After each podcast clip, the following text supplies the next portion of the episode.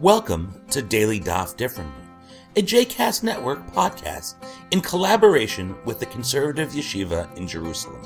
This daily podcast invites you to join us to study the daily Talmud page with a variety of liberal rabbis and teachers.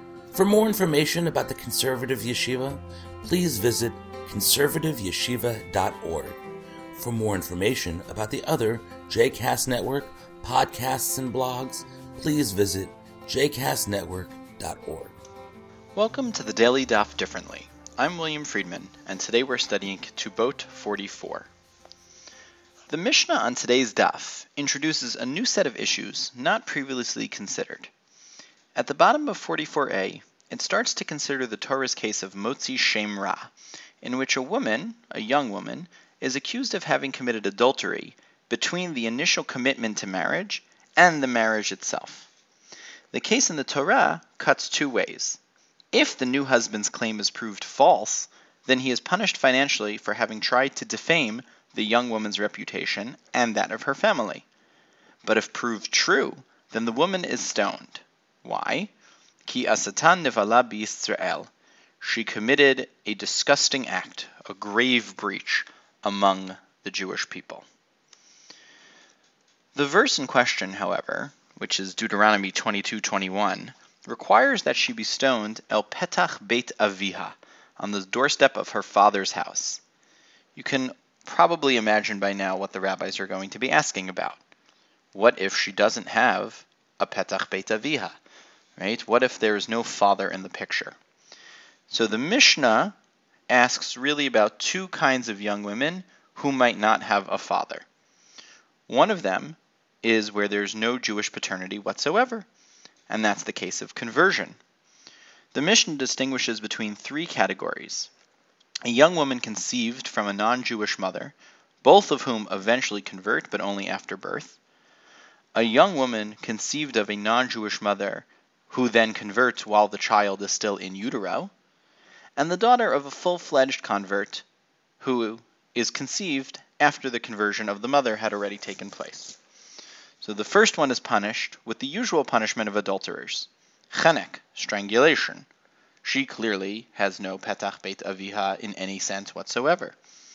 The second, however, is punished with stoning, which is the punishment given to the guilty young woman in this case. And that is true despite the lack of a father's doorstep. No petach beit aviha. The last case, which was the non Jewish woman who converts and then conceives, that young woman, the offspring, is treated as a full fledged Israelite. There's another category, though the Yitoma, the orphan. So, what about the orphan? Well, the orphan is placed in the middle category as well. She doesn't have a Petach Beit Aviha, but she's given not the punishment of any other category of woman who commits adultery, or man for that matter, but rather she is stoned. So, the Gemara on 44b treats various permutations of this scenario. We'll take a look today at just one of them. That's the debate over whether a young woman whose father has died receives the prescribed fine if the charges are proven false. Right? So remember, the case cuts both ways. What if the charges are false, right? The, the husband, the newly minted husband, comes and says, Hey, I think you committed adultery before we got married. And they managed to prove that, in fact, she had not done so. And that's through witnesses or through physical signs, an interesting debate on its own terms. Um, and he is forced to pay a fine, right? Because, as we'll see, he has um, tried to disgrace an upright person. So, the Gemara asks, well, okay, what about a yatoma? What about an orphan, a young woman whose father has died? Does she get the fine as well? So the Gemara on 44b, a little bit sort of halfway down, says, Amar Rabbi Yossi Bar Chanina, Hamotzi Shemra al Hayatoma Patur. So Rabbi Yossi, the son of Chanina, says, someone who is Motzi Shemra, who claims um, that this uh, that this young woman has committed adultery falsely, and it's proven false, nevertheless is patur, is exempt from having to pay the fine. Why? because the verse in Deuteronomy 22 says, "V'natnu la'avihanara," that the fine goes to the father of the young woman. Prat lizo she'en la'af, which excludes this one, right? This yatoma, this fatherless young woman who doesn't have a father. So since there's no father to receive the fine, maybe the fine isn't paid at all. But there's a response. Mati Rabbi Yossi bar Avin, so different. Rabbi Yossi, the son of Avin, replies, V'it, and we're not sure exactly who transmitted this. V'itema Rabbi Yossi bar Zveda. Maybe it's another, yet a third Rabbi Yossi, the Rabbi Yossi, the son of Zveda. In any case, he quotes a different verse from Exodus chapter 22. V'ima viha. This was the case that we should be a little bit familiar with, right? This is the seduction case, right, where she can either receive the fine or marry the man. What if and if the but if the father refuses, then um, then she can't marry him and the man has to pay the fine. So Rashi thinks it's from the repetition of Ma'in Yama'in that the Gemara makes the following midrash and says Ma'in Yama'in means l'rabot yitoma liknas that in fact the yitoma, the fatherless girl, would also receive the knas, would also receive the fine because even though the verse only talks about the father, the repetition perhaps of the word ma'in yama'in implies that the fine is paid whether or not there's a father there. And that's according to the position of Rabbi Yossi HaGalili, Divrei Rabbi Yossi HaGalili. And so Rabbi Yosef, whether it's son of Avin or son of Zveda, right, whichever Rabbi Yossi here is saying, no, come on, I have a case which is quite similar, or at least uses similar language in the Torah, in which a Yitoma clearly receives the fine if her father is dead. Now, here's an interesting. The Gemara does something actually very, very interesting here, which is that Rabbi Yossi, who brought the challenge, actually, you almost sort of imagine him saying, "Well, oh, oh, I can actually think of a way of breaking down my counterproof." Now, the Gemara says, "Humotivla." He created this refutation, but he actually refuted his own refutation. How? He said, well, maybe you can read the case in Exodus as about a different case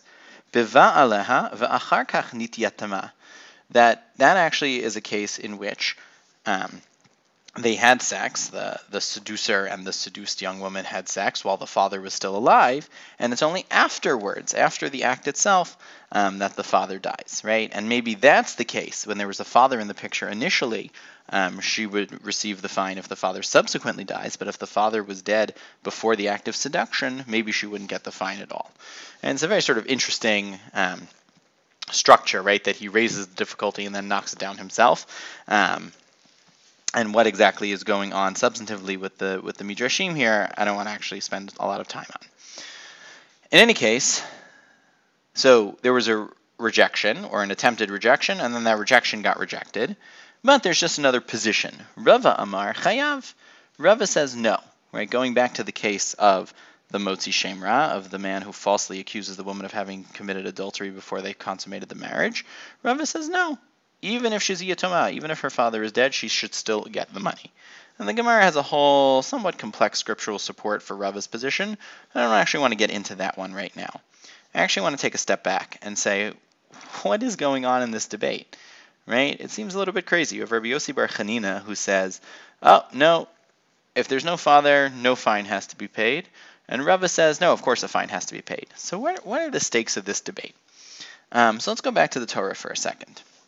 And so the Torah says that the reason for paying the fine is ki motzi shemra al betulat Yisrael, that the man, by accusing this young woman falsely and dragging her name through the mud, that's what he attempted to do. He was trying to spread false rumors about her.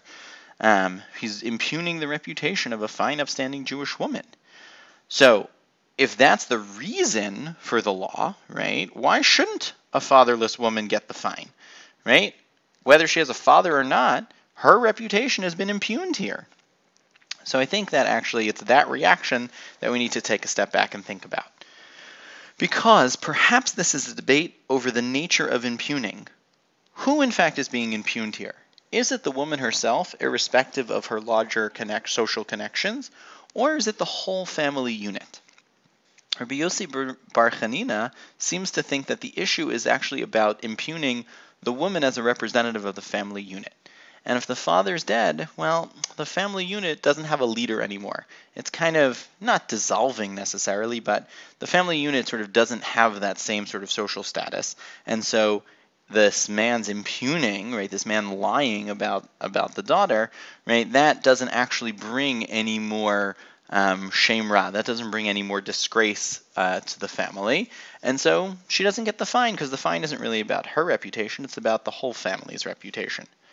But Rabbi Yossi Bar Avin, right, or Rabbi Yossi Bar Zvida, right, the, the intermediate guy who brought the challenge that he eventually knocks down himself, but at least his initial uh, his initial feeling, and Rava, who decides the law this way, right, they both seem to be of the opinion that no, no, no, it's about the woman herself. The woman's own reputation is at stake, and whether she has a father or she doesn't have a father, whatever the status of the family is socially, right, she should still get the fine because ultimately it's it's fundamentally about her right? Not to mention that she might need the money. Now, I just want to take a step back, right? It's difficult for us who are living in a culture where there's where family attachments are much, much, much more fluid, and we have a far greater sense of individualism. It's hard for us to appreciate the range of concerns that are going on here, right? That the terms of the debate are about the individual as an individual or the individual as a representative of their family. But actually, this is where Gemara gets interesting because maybe sugya like this can help us realize the extent to which we ourselves are intertwined in social networks, and we're always balancing the I and the we in all of these social networks. And maybe it can help us think about what it means when somebody is disgraced. Who, in fact, is being disgraced? Is it always just about the individual, or maybe it's about the larger um, collective of people around that person as well? I hope you've enjoyed today's episode of Daily Daf Differently and that you'll join us again tomorrow for a new page. The music at the open and close of this episode is Ufros from the Epichorus album One Bead, available on Bandcamp, iTunes, and Spotify.